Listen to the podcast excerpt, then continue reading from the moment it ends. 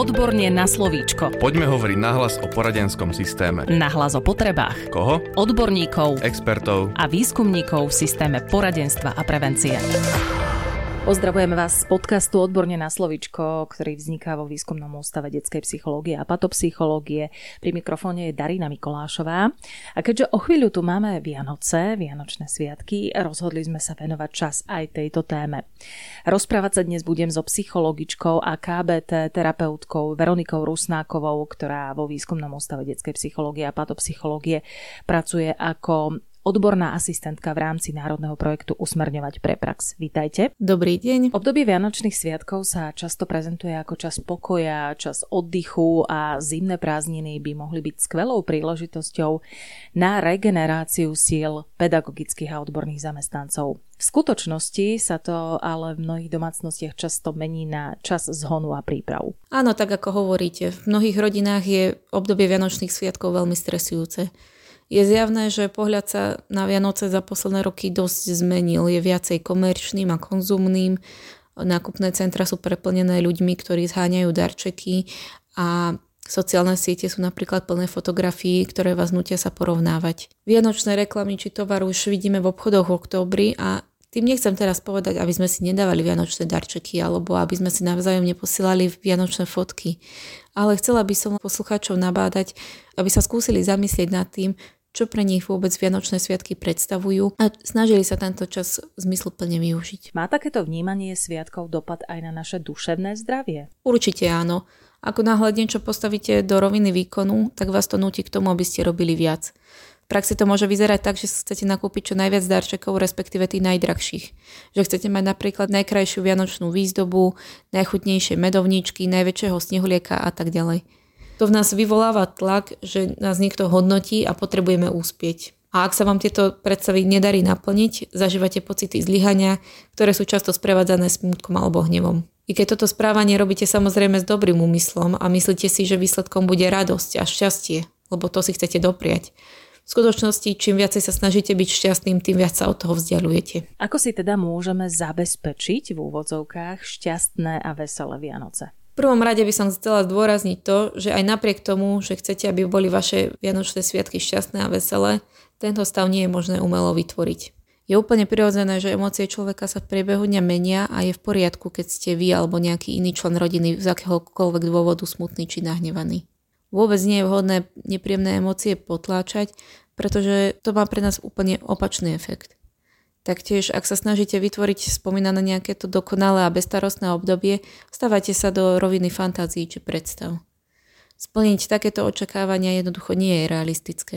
Chcem tým povedať, že v spoločnosti máme nastavené určité predstavy, ako by mali sviatky vyzerať a ako by sme mali dodržiavať určité rituály či tradície. V prípade, že sa týmito pravidelmi neriadíme, vyvolá to v nás výčetky svedomia a nepríjemné emócie. Do obzvlášť náročnej či nekomfortnej situácie sa na Vianoce dostávajú najmä ľudia so psychickými ťažkosťami. Od ľudí s depresiou totiž očakávame, že sa budú usmievať, od ľudí so sociálnou úzkosťou, že sa budú rodene združovať, od ľudí s, napríklad s poruchou príjmu potravy, že sa budú zapájať do vianočnej hostiny a takto by sme mohli v tomto zozname pokračovať ďalej. Chcela by som napríklad aj našich odborných zamestnancov pozbudiť k tomu, aby šírili vzhovievavosť v rodine k takýmto osobám, pretože väčšina odborných zamestnancov má prehľad o tom, aké psychické problémy majú ich rodinní členovia. Čo sa týka samotného šťastia, tak otázkou, čo robí ľudí skutočnými šťastnými, sa zaoberajú výskumníci už desiatky rokov. V posledných rokoch sa v odborných psychologických kruhoch často hovorí aj o význame osobných hodnot. Zistilo sa totiž, že najšťastnejšie ľudia sú tí, ktorí robia veci, ktoré im dávajú zmysel. Čiže nezáleží na tom, či ste obklopení stresom, ale na tom, že či veci, ktoré robíte, majú pre vás skutočný význam. Čiže ak žijete v súlade so svojimi hodnotami, napomáha to aj vašej odolnosti voči záťaži. Takže ako by to mohlo vyzerať inak? Ja určite neradím, aby ste teraz prestali s vianočnými tradíciami. Avšak mohli by sme sa zamyslieť nad tým, ktoré z činností, ktoré každoročne robíme, vykonávame preto, že sa od nás očakávajú a ktoré kvôli tomu, že nám dávajú zmysel a prinášajú úprimné potešenie. Pretože to, že ostatní vo vašom okolí majú krásne upratanú domácnosť, napečené zákusky a sledujú vianočné rozprávky, ešte neznamená, že tento rituál je povinnosťou aj pre vašu rodinu. Myslím, že je dôležité si uvedomiť, že v skutočnosti tieto činnosti nie sú vašimi úlohami, ktoré musíte vykonať, ale že si ich sami dobrovoľne vyberáte a v prípade, že sa rozhodnete od niektorých upustiť, nič katastrofálne sa nestane. Rozumiem, že mnohým pri tom hlave naskakujú myšlienky ako musím, mala by som, mal by som, respektíve patrilo by sa – ale v skutočnosti to nie je až taká pravda. Taktiež nezabúdajte, že je vhodné, aby ste si v rodine rovnomerne rozložili síly. Nepreberajte zodpovednosť za všetkých členov a dovolte ostatným, aby vám pomáhali, aj keby výsledok nemal byť dokonalý. Pokúste sa byť k sebe viacej dobrosrdeční a skúste si naozaj zakomponovať do týchto zimných prázdnin aj pokoj. Ako to však máme dosiahnuť? Spomínané kognitívne prerámcovanie povinností či výkonového správania je výborným začiatkom. Ak máte sklony k perfekcionizmu, snažte sa znížiť vlastnú latku. Nesnažte sa robiť všetko na jednotku, pretože väčšinou to nie je ani možné. Ľudia so sklonmi k perfekcionizmu často excelujú v rolách, na ktoré sa práve sústredia, ale je to na úkor iných oblastí. Vtedy odporúčam posúdiť, či si pomyselnú váhu priorit nedokážete lepšie vyvážiť. Taktiež by mohlo byť nápomocné, ak sa dokážete sústrediť na prítomný okamih a neubiehať myslov do budúcnosti či minulosti. Neuvažujte stále nad tým, čo všetko ešte chcete, plánujete alebo očakávate, ale zastavte sa a užívajte si, čo sa práve deje.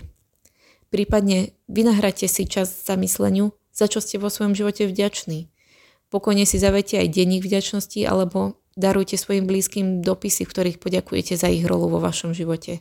Rovnako posúďte, aké sú vôbec vaše hodnoty a či spôsob, ako trávite svoj čas, je v zhode s nimi. Ďalším zdrojom šťastia, ktorý je často spomínaný, je pocit spolupatričnosti. Vyčarujte niekomu úsmev na tvári, venujte čas blízkym osobám a vytvárajte si s nimi spoločné spomienky. Nesústredte sa na veci, ktoré vás rozdeľujú, ale hľadajte oblasti, ktoré vás spájajú v rodine. To znie tak idylicky. Je to spôsob, ako prinavrátiť Vianociam ich čaro? Na túto otázku asi nemám jednoznačnú odpoveď. Atmosféra Vianoc môže byť pre každého z nás niečo iné. Niekto si predstaví pod týmto pojmom stavanie vianočného stromčeka a nenápadné kradnutie saloniek pri tom.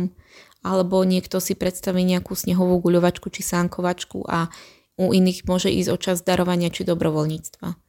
Dôležité je, aby ste však robili aktivity, ktoré vám dávajú zmysel a naplňajú vás. Vyhraďte si čas na obľúbené koničky alebo sa pustíte do vecí, ktoré si neustále odkladáte. Úvahy o klientoch si ponechajte na pracovnú dobu a doprajte si chvíľu pokoja a oddychu. Prestaňte sa náhliť a dokončovať si dokumentáciu, pretože si si na ňu konečne vytvorili čas, prípadne nežente sa do ďalších brigád, ale dovolte si namiesto toho vypnúť. Uvedomím si, že nie pre každého môže byť zmena rutiny vhodným krokom a samozrejme, že všetci vieme, ako má vyzerať zdravý životný štýl a starostlivosť o vlastné fyzické či duševné zdravie. Avšak, ak sa rozhodnete, že si telo teraz namiesto cvičenia zaslúži skôr dlhší spánok alebo pár sladkostí, nie je to niečo, čo by ste si nemohli dopriať. Vnímajte samých seba a vlastné potreby. Čo ak je to pre nás príliš náročná úloha? Áno, viem, že sa o tom ľahko hovorí. Dobre však vieme, že keď si nedáme vlastnú psychohygienu ako prioritu, tak smerujeme k vyhoreniu – Mnoho z odborných zamestnancov má vedomosti o nápomocných nástrojoch, ale to ešte neznamená, že ich dokážu efektívne používať vo vlastnom osobnom živote.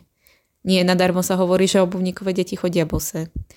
V rámci starostlivosti o seba vnímam dve najdôležitejšie zložky. Jedno je vynahradenie si času pre seba a tráviť ho aktivitami, ktoré vás vyvolávajú príjemné emócie. A tou druhou je láskavosť k sebe samému.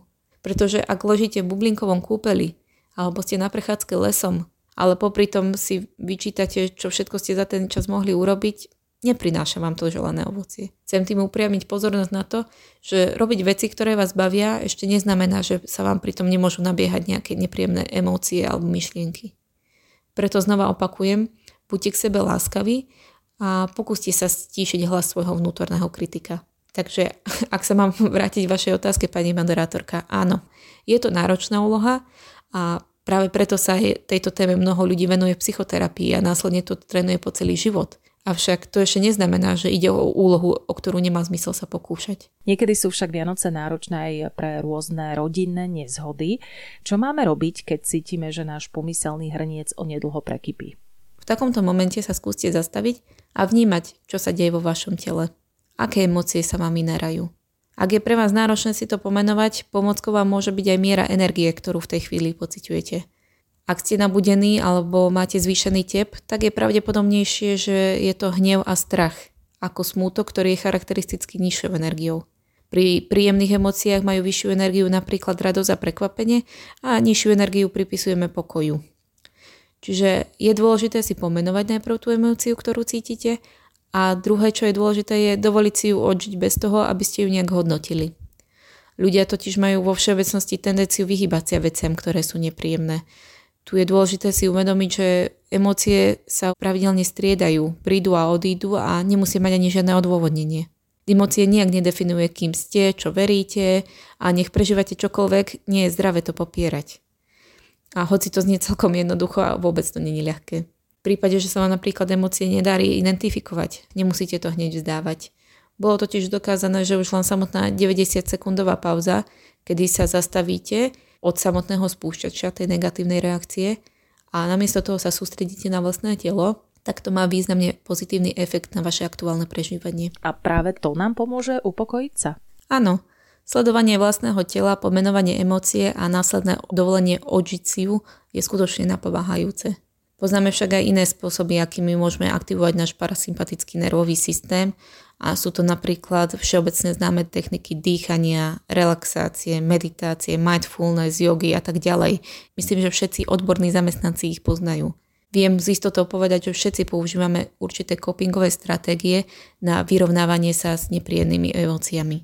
Niektoré sú zdravšie, ako sú napríklad pohyb, kreatívne aktivity alebo sociálny kontakt, ale často bývajú aj menej zdravé, ako sú napríklad únik do virtuálneho sveta, prejedanie sa či navykové látky.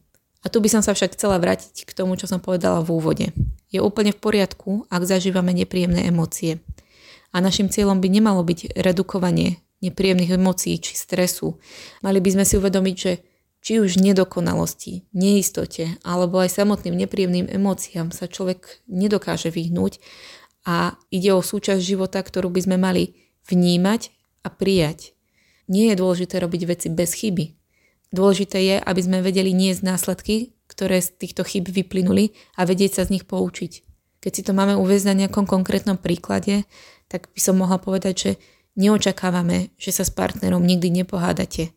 Ale to, že keď hádke dojde, tak sa dokážete ospravedlniť a že máte snahu ten konflikt efektívne vyriešiť a máte rovnako snahu tomuto konfliktu v budúcnosti predísť. Takže ak by sme si to mali zhrnúť, ako môžeme prispieť k šťastným a veselým Vianociam? Je množstvo spôsobov, ktorými si vieme zadodvážiť šťastné a veselé Vianoce a určite neexistuje nejaký jednotný recept, ale z toho, čo som hovorila, by sme si to mohli zhrnúť do 5 bodov a prvou by bolo to kognitívne hodnotenie, zjednoduše povedané uhol pohľadu. To znamená, že to, ako nazeráme na svet a vyhodnocujeme situácie, ktoré sa nám v živote dejú, súvisí s tým, čo prežívame. Z evolučného hľadiska má toto prepojenie medzi myšlienkami a emóciami význam. Keď totiž zbadáte tigra a usúdite, že by vás mohol zjesť, mozog zaznamená hrozbu, aktivizuje sa sympatická nervová sústava a vyplavujú sa vám stresové hormóny, ako sú adrenalín a kortizol. Vtedy pocítite strach, ktorý vás nutí ochraniť sa pred týmto tigrom. Problém však je, keď vidíte tigre alebo nejaké iné nebezpečenstva aj tam, kde nie sú. Čiže niekedy je toto naše spracovanie úplne nefunkčné. Bežne sa stretávame s pojmami ako nosí čierne okuliare, nosí rúžové okuliare. Tak skúste sa aj sami zamyslieť nad tým, aké myšlienky vám zvyknú bežať hlavou. Používate napríklad absolutizmy, ako sú vždy všetci všetko, alebo naopak nikto nikdy nič? Alebo sú pre vás veci len biele a čierne, dobré a zlé, ale nič medzi tým? Ďalším častým kognitívnym omylom býva už aj spomínané musím, mal by som, mala by som, respektíve nejaké škatulkovanie, zovšeobecňovanie, vzťahovačnosť, veštenie budúcnosti či jeho katastrofizovanie. Chcela by som vás poprosiť, aby ste skúsili zhodnotiť, aké myšlienky vám bežia hlavou pozerať sa na veci aj z iného uhla pohľadu a nazerať na svet viac objektívne. Druhou oblasťou sú naše hodnoty. Bolo by vhodné sa zorientovať, čo je pre vás v živote skutočne dôležité a akú prioritu danej oblasti prikladáte. Skúste si zanalizovať svoj bežný týždeň, do akej miery a akým spôsobom naplňate svoje hodnoty. Následne môžete zvážiť, ako do svojho programu zakomponovať aktivity, ktoré majú pre vás skutočný význam. Tretou oblasťou je vďačnosť. Ide o schopnosť, ktorú niektorí z nás prirodzene používajú a iní si ju potrebujú trocha viac potrénovať. Tak či onak, ide o jeden z najúčinnejších spôsobov, ako dokážeme vyplaviť hormóny, ktoré nám prinášajú radosť a majú pozitívny vplyv na naše fyzické a psychické zdravie. Výskumy hovoria, že vďačnosť zlepšuje nielen naše emočné prežívanie, ale pomáha nám zvyšovať aj napríklad empatiu, priateľskosť, sebavedomie, produktivitu a dokonca aj spánok. Takže skúsme byť vďační, pretože i keď dni sa nám zdajú byť dlhé, roky bývajú často krátke. Áno, to je pravda. Dni sa mi zdajú byť často dlhé, popri tom však roky krátke. Aké sú posledné dve oblasti? Štvrtá oblasť sa čiastočne prepája s hodnotami a vďačnosťou a sú to vzťahy. O dôležitosti vzťahov nájdete mnoho psychologickej literatúry. Dokonca aj v tomto podcaste odborne na slovíčko som už mnohokrát od odborníkov počula vetu, že vzťah lieči. Rada by som však znova pripomenula, aby sme nesklzali do úrovne ideálnych predstav. Bezproblémové vzťahy totiž neexistujú. Hľadať vzťah bez konfliktu je úplná strata času a sústrediť energiu by sme mali radšej na konštruktívne riešenie konfliktov. Mať zdravé a spokojné vzťahy vyžaduje obojstrannú snahu. Čiže, tak ako som už spomínala, pátrajte po oblastiach, ktoré vás danou osobou spájajú a pri ktorých vám bude ich blízko spríjemná. No a poslednou oblasťou, o ktorej si povieme, je starostlivosť o seba. To znamená nielen vynahradiť si čas sám pre seba, ale byť k sebe aj vľúdny. Často sme sami sebe tými najhoršími kritikmi. Dokonca veríme mýtu, že keď k sebe zaujmeme seba kritický postoj, tak nás to nutí na sebe viacej pracovať, ale opak je pravdou. Seba kritika ničí našu odolnosť, demotivuje nás a robí nás menej schopnými poučiť sa z vlastných chýb. Už malým deťom hovoríme výroky ako aj kôň má štyri nohy a potkne sa, avšak s vlastným chybám sa nestaviame s rovnakým pochopením. Ak sa vám niečo nedarí alebo nejde úplne podľa vašich predstav, pokúste sa byť viac k sebe prívetiví. Skúste si povedať tie isté slová, ktoré by ste povedali svojmu najlepšiemu priateľovi alebo dokonca i klientovi, keby sa ocitol vo vašej situácii. Hodnotili by ste ho, moralizovali, alebo by ste mu skôr poskytli porozumenie. Jednoducho povedané, buďte k sebe láskaví hovorila psychologička Veronika Rusnáková, ktorá vo výskumnom ústave detskej psychológie a patopsychológie pracuje ako odborná asistentka v rámci národného projektu Usmerňovať pre prax. Ďakujem veľmi pekne za rozhovor a pekné Vianoce vám prajem. A ja ďakujem. A všetkým poslucháčom by som chcela poprieť krásne sviatky plné pohody a pokoja. Podcast Odborne na slovíčko sa realizuje vďaka podpore z Európskeho sociálneho fondu a Európskeho fondu regionálneho rozvoja v rámci operačného programu Ľudské zdroje. Odborne na slovíčko.